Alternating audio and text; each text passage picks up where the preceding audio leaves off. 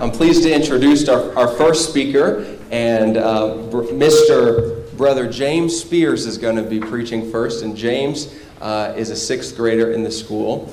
And I've appreciated James' faithfulness despite some difficulties in his life.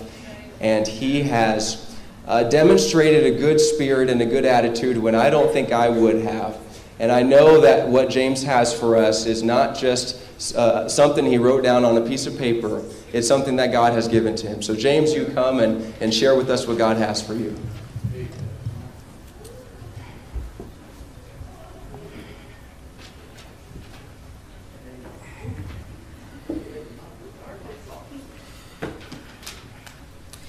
If you have your Bibles, turn with me to Matthew 6 33.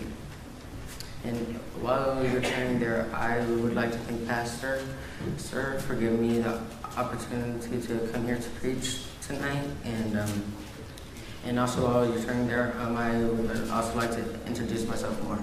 So for those of you who don't know my name, my name is James, and I come from a small town of, of Wedowee, Alabama.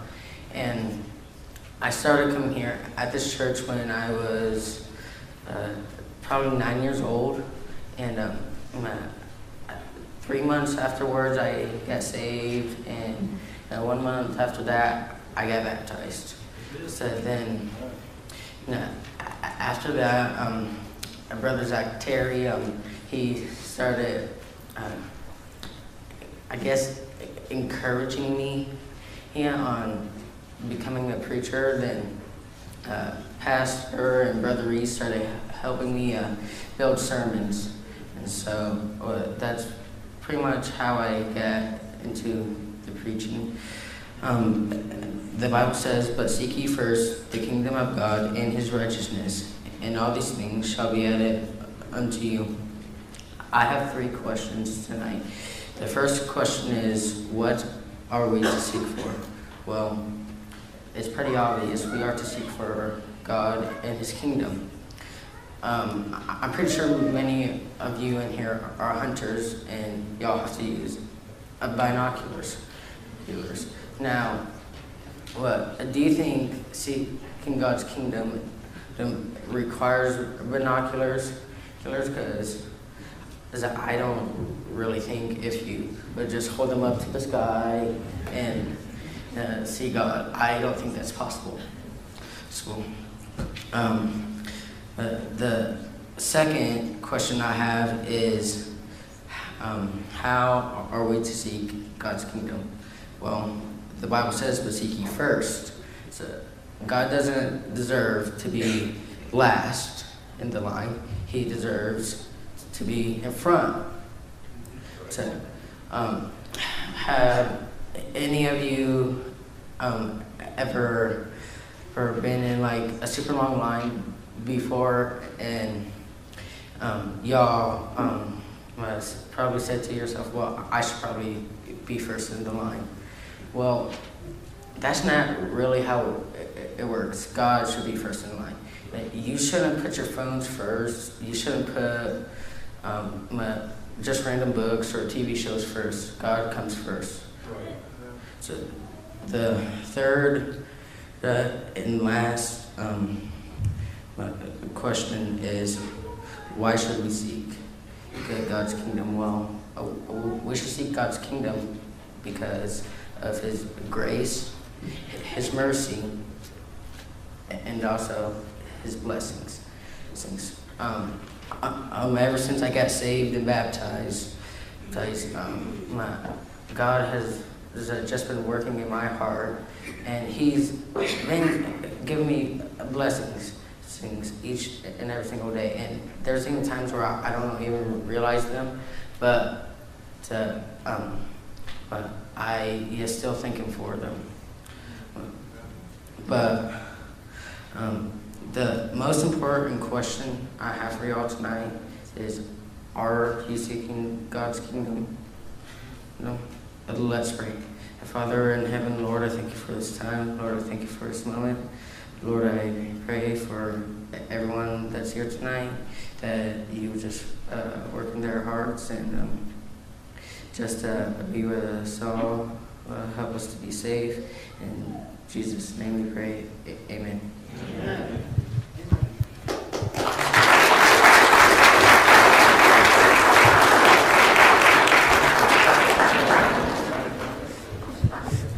Thank you, James. Our next speaker is Wyatt Bradshaw. And I, I, say speaker, I mean preacher. And every time you see Wyatt, typically he has a smile on his face. And I love that about Wyatt. He has a sweet spirit. He's always willing to help that youth group from the, the, the best task of head usher all the way down to sweeping up after youth group. And I appreciate uh, his servant heartedness and I, I, look forward to what he has from God's Word for us to share. I, I, got to hear the message before, and I'm looking forward to you hearing the message as well. So, Wyatt, once you get that on, you come up and you preach to us.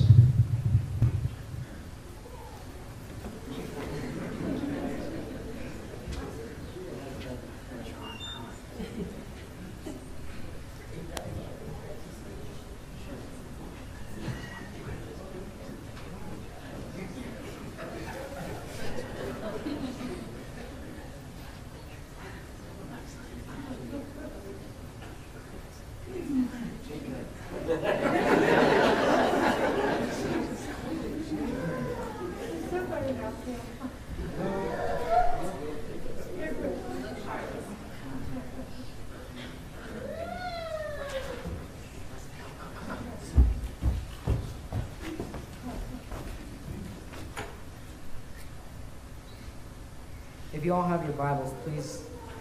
Is it on?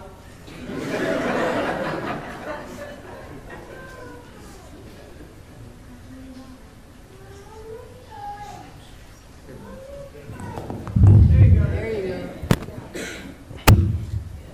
if you have your Bibles, turn with me, please, to Ephesians chapter number 6. We will be looking in verses 10 through 18. As Brother Reese said, before. My name is Wyatt Bradshaw, and I I just want to thank Pastor and Brother Reese for letting me come up here tonight and share a sermon from God's Word. As I said before, we will be in Ephesians chapter number 6, verses 10 through 18. If you're there, say amen. amen. The Bible says in verse 10 Finally, my brethren, be strong in the Lord and in the power of his might. Put on the whole armor of God that ye may be able to stand against the wiles of the devil. For we wrestle not against flesh and blood, but against principalities, against powers, against the rulers of the darkness of this world, but against spiritual wickedness in high places. Wherefore take unto you the whole armor of God, that ye may be able to withstand in the evil day, and having done all to stand. Stand therefore, having your loins girt about with truth, and having on the breastplate of righteousness, and your feet shod with the preparation of the gospel of peace Above all, taking the shield of faith, wherewith ye shall be able to quench all the fiery darts of the wicked. And take the helmet of salvation and the sword of the Spirit, which is the Word of God. Praying always with all prayer and supplication in the Spirit, and watching thereunto with all perseverance and supplication for all saints. Let's pray. Our Father in heaven, Lord, just thank you for this wonderful time, Lord. Just please give me the words to say, Lord, and just want to thank you for what you have laid upon my heart to share in front of our church family, Lord, and just want to pray that if anybody walk in here that has not has not have their does not have their armor of God on, Lord, help them to leave this place tonight with their armor of God on, Lord, and just want to please tune out all the distractions, Lord, and give me the words to say, Lord. We love you, Lord, in your name. Amen. Well, we all know that Firefighters, police officers, and military personnel use armor. Why do they need armor? Well, firefighters need armor to protect them from fires, and police officers need their armor to prepare them for harms, harmful situations. And the military men and women need armor, armor so they won't get shot. Why do Christians need their armor? Well, well, need the armor of God. Well, in Ephesians 6, verse 11, it says, Put on the whole armor of God that ye may be able to stand against the wiles of the devil. Christians, as, as Christians, we don't always go into physical battles with our flesh, but we fight spiritual bat we have spiritual battles that we need to fight every single day. So the enemy is trying to send fiery darts our way. Waylon, can you please come up here so you can help me with my demonstration?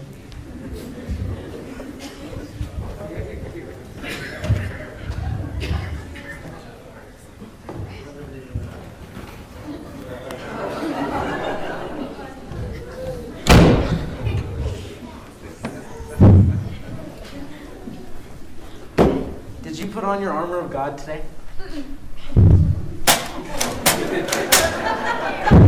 That's what it looks like without your armor on. Here, put on some armor.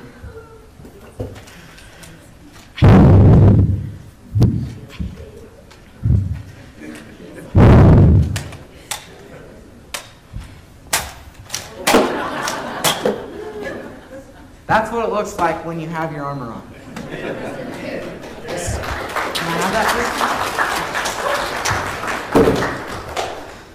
Okay. There are seven pieces of the armor of God. Number one, the belt of truth. In Ephesians 6:14, it says, "Stand therefore, having your loins girt about with truth, and having on the breastplate of righteousness." John 14:6 says, "Jesus saith unto him, I am the way, the truth, and the life. No man cometh unto the Father but by me."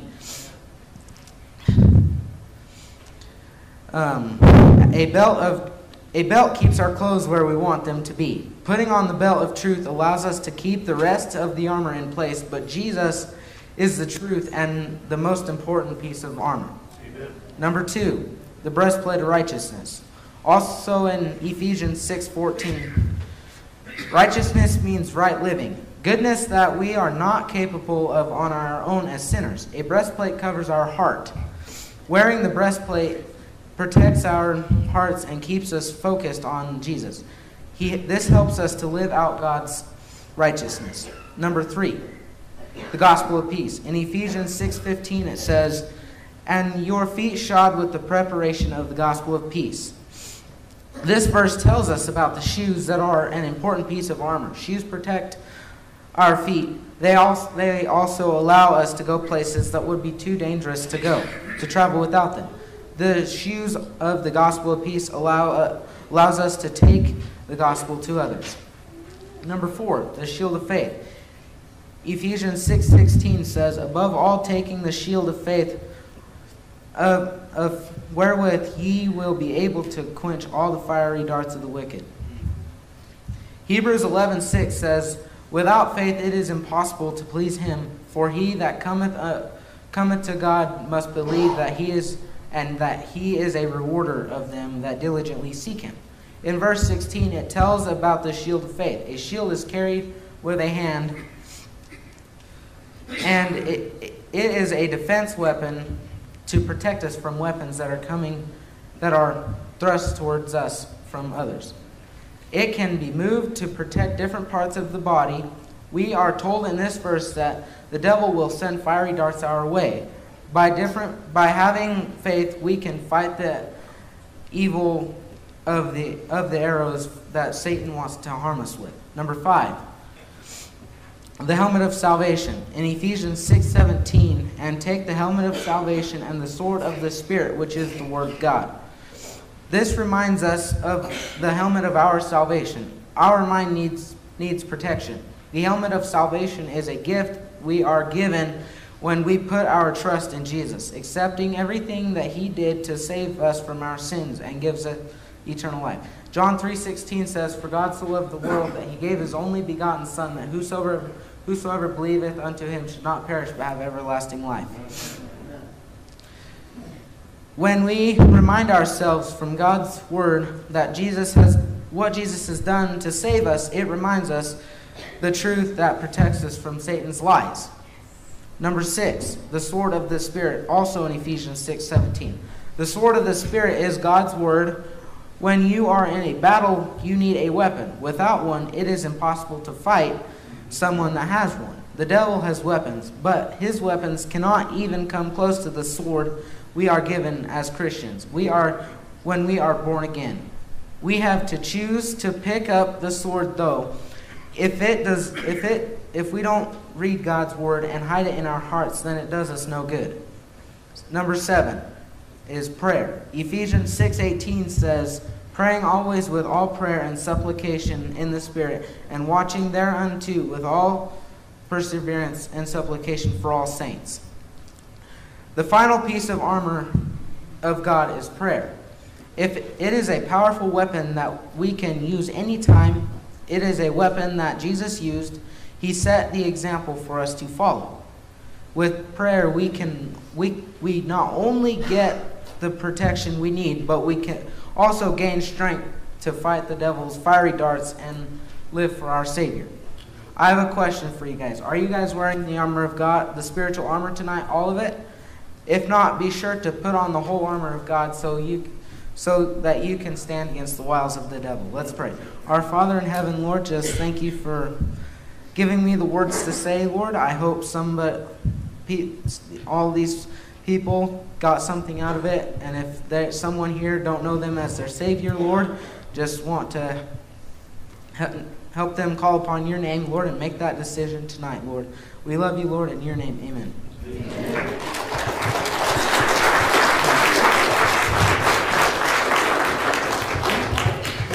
Thank you, Wyatt.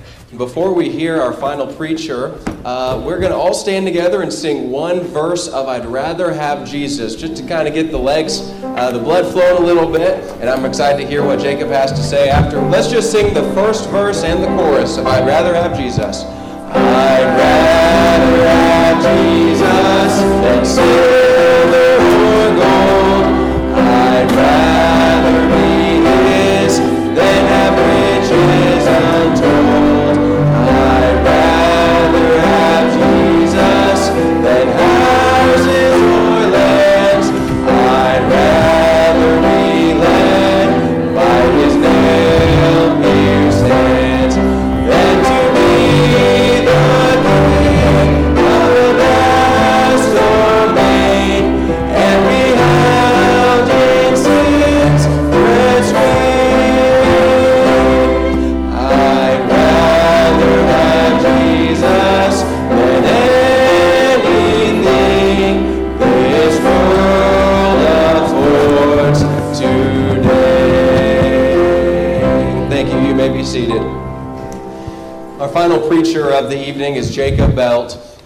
Had the privilege of knowing Jacob Belt for the past, for his junior and senior year. He's a very intelligent young man. Uh, he's already done um, much of his college uh, training online. He's not even graduated from high school yet. And the thing I appreciate about Jacob is his sensitivity towards the will of God.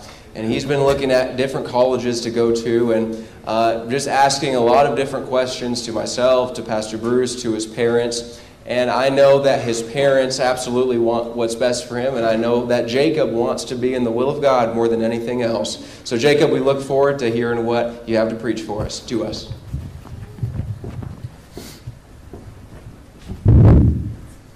Hi, Mom. I'm on stage. um, the name of my message is titled God's Will for Our Lives. Everyone has their own idea of success and what they think the will for their lives is in their own eyes. But that's not necessarily what God wants for them or what God's will for their lives is. The uh, first point that I have is purpose. God has a purpose for every one of us.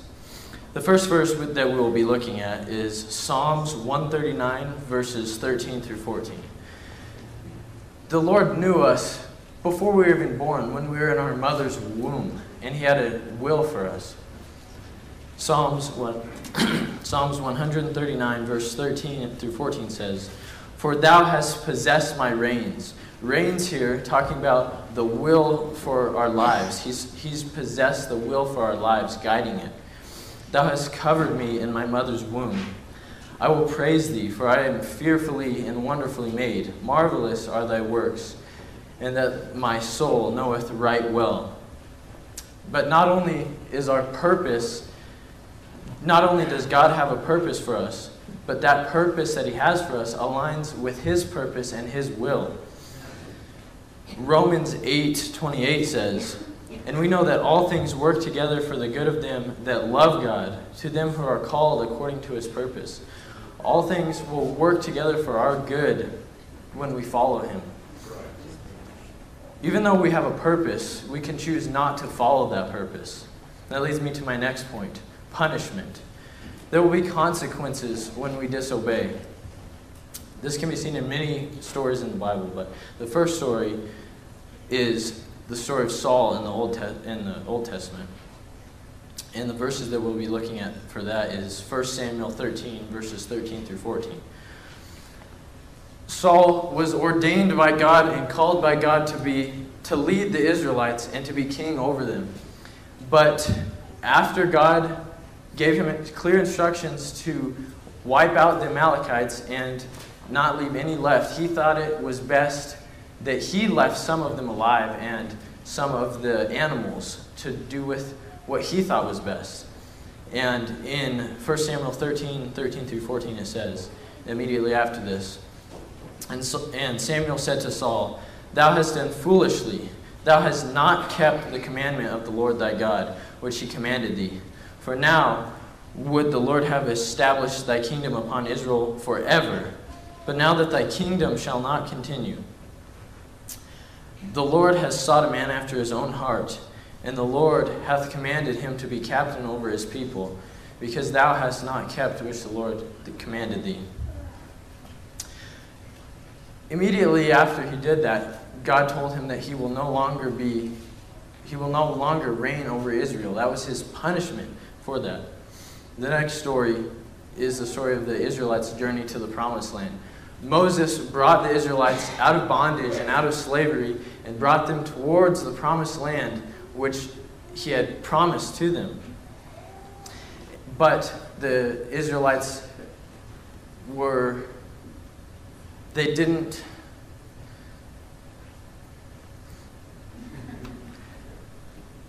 they were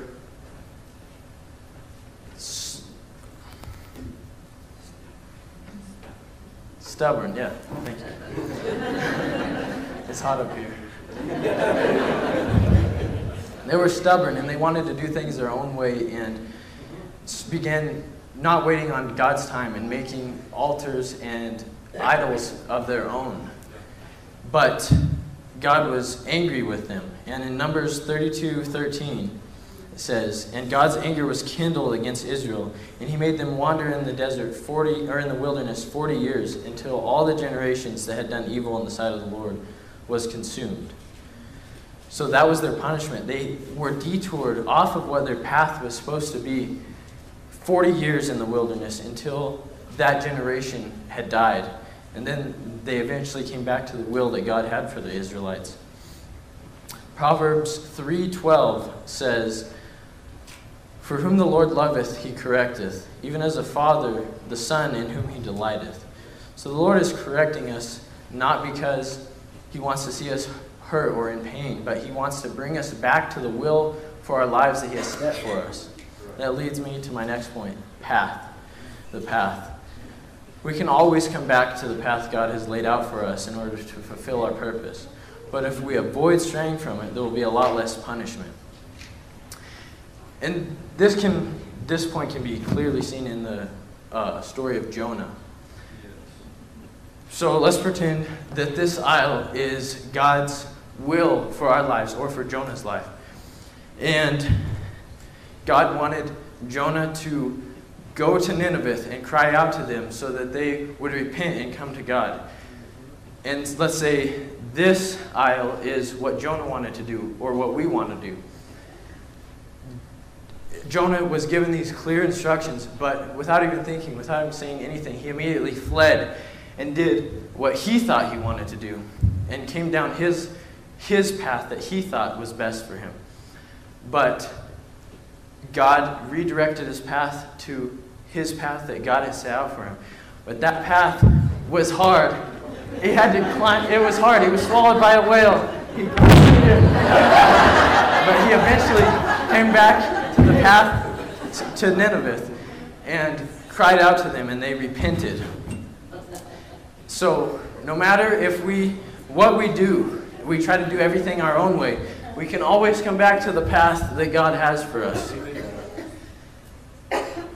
Proverbs 15:32 says, "He that refuseth instruction despiseth his own soul, But he that heareth reproof getteth understanding.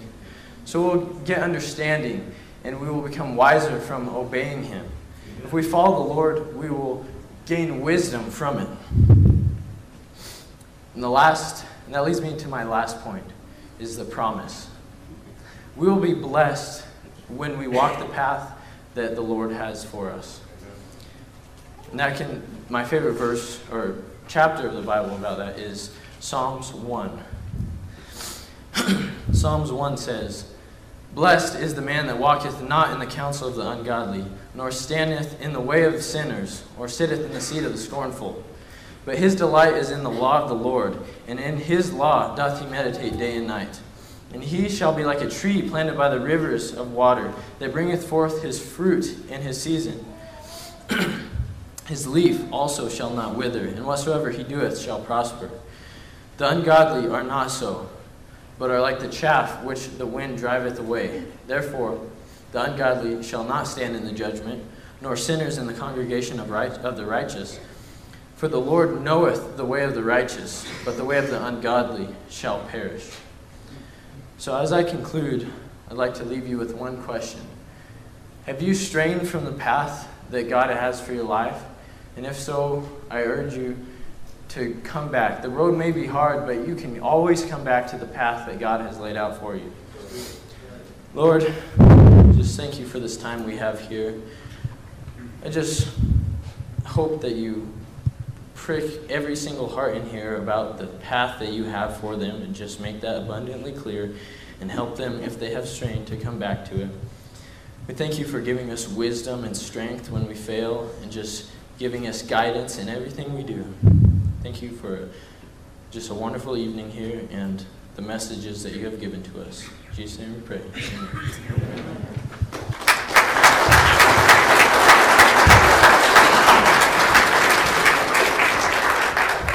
We heard three solid Bible messages, and now is our chance to respond to them. So, with heads bowed and eyes closed, would you please stand to your feet?